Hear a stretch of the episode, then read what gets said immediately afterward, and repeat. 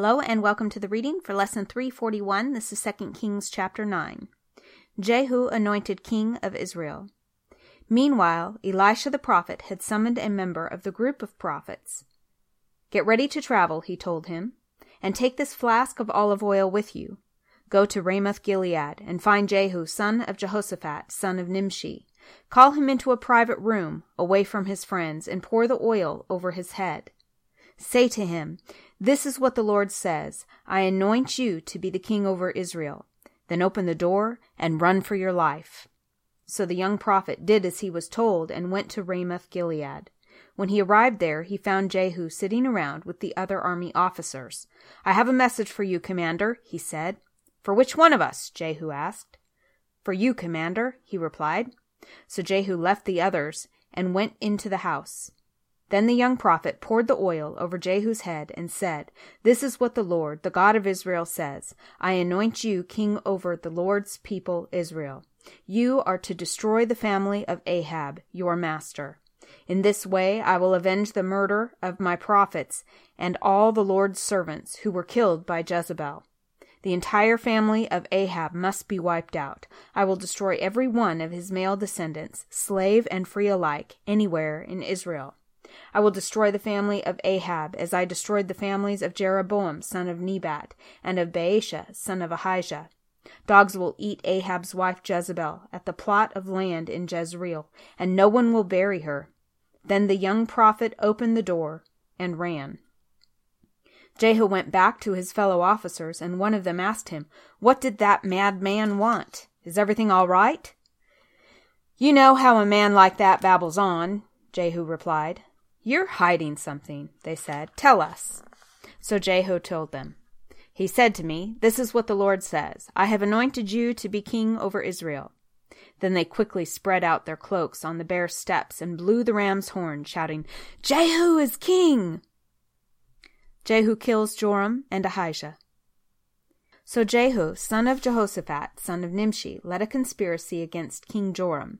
Now Joram had been with the army at Ramoth Gilead, defending Israel against the forces of King Hazael of Aram. But King Joram was wounded in the fighting, and returned to Jezreel to recover from his wounds. So Jehu told the men with him, If you want me to be king, don't let anyone leave town or go to Jezreel to report what we have done. Then Jehu got into a chariot and rode to Jezreel to find King Joram, who was lying there wounded. King Ahaziah of Judah was there too, for he had gone to visit him. The watchman on the tower of Jezreel saw Jehu and his company approaching, so he shouted to Joram, I see a company of troops coming. Send out a rider to ask if they are coming in peace, King Joram ordered. So a horseman went out to meet Jehu and said, The king wants to know if you are coming in peace. Jehu replied, What do you know about peace? Fall in behind me. The watchman called out to the king, The messenger has met them, but he's not returning. So the king sent out a second horseman. He rode up to them and said, The king wants to know if you come in peace. Again Jehu answered, What do you know about peace? Fall in behind me. The watchman exclaimed, The messenger has met them, but he isn't returning either. It must be Jehu, son of Nimshi, for he's driving like a madman. Quick, get my chariot ready, King Joram commanded. Then King Joram of Israel and King Ahaziah of Judah rode out in their chariots to meet Jehu. They met him at the plot of land that had belonged to Naboth of Jezreel. King Joram demanded, Do you come in peace, Jehu? Jehu replied, How can there be peace as long as the idolatry and witchcraft of your mother Jezebel are all around us? Then King Joram turned the horses around and fled, shouting to King Ahaziah, Treason, Ahaziah! But Jehu drew his bow and shot Joram between the shoulders. The arrow pierced his heart, and he sank down dead in his chariot. Jehu said to Bidkar, his officer, Throw him into the plot of land that belonged to Naboth of Jezreel. Do you remember when you and I were riding along behind his father Ahab? The Lord pronounced this message against him. I solemnly swear that I will repay him here on this plot of land, says the Lord, for the murder of Naboth and his sons that I saw yesterday. So throw him out on Naboth's property, just as the Lord said. When King Ahaziah of Judah saw what was happening, he fled along the road to Beth Haggan. Jehu rode after him, shouting, Shoot him too! So they shot Ahaziah in his chariot at the ascent of Gur, near Ibleam. He was able to go on as far as Megiddo, but he died there. His servants took him by chariot to Jerusalem, where they buried him with his ancestors in the city of David.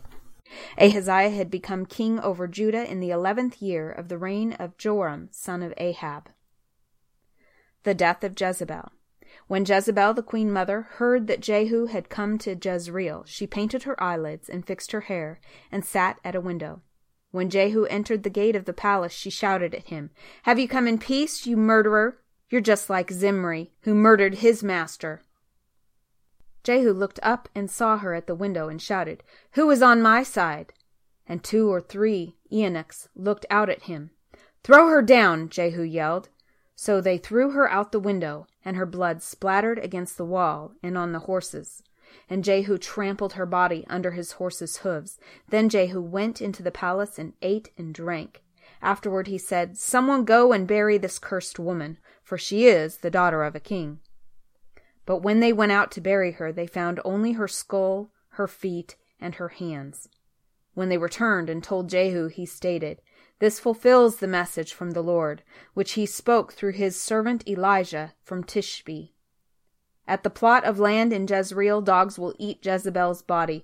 Her remains will be scattered like dung on the plot of land in Jezreel, so that no one will be able to recognize her.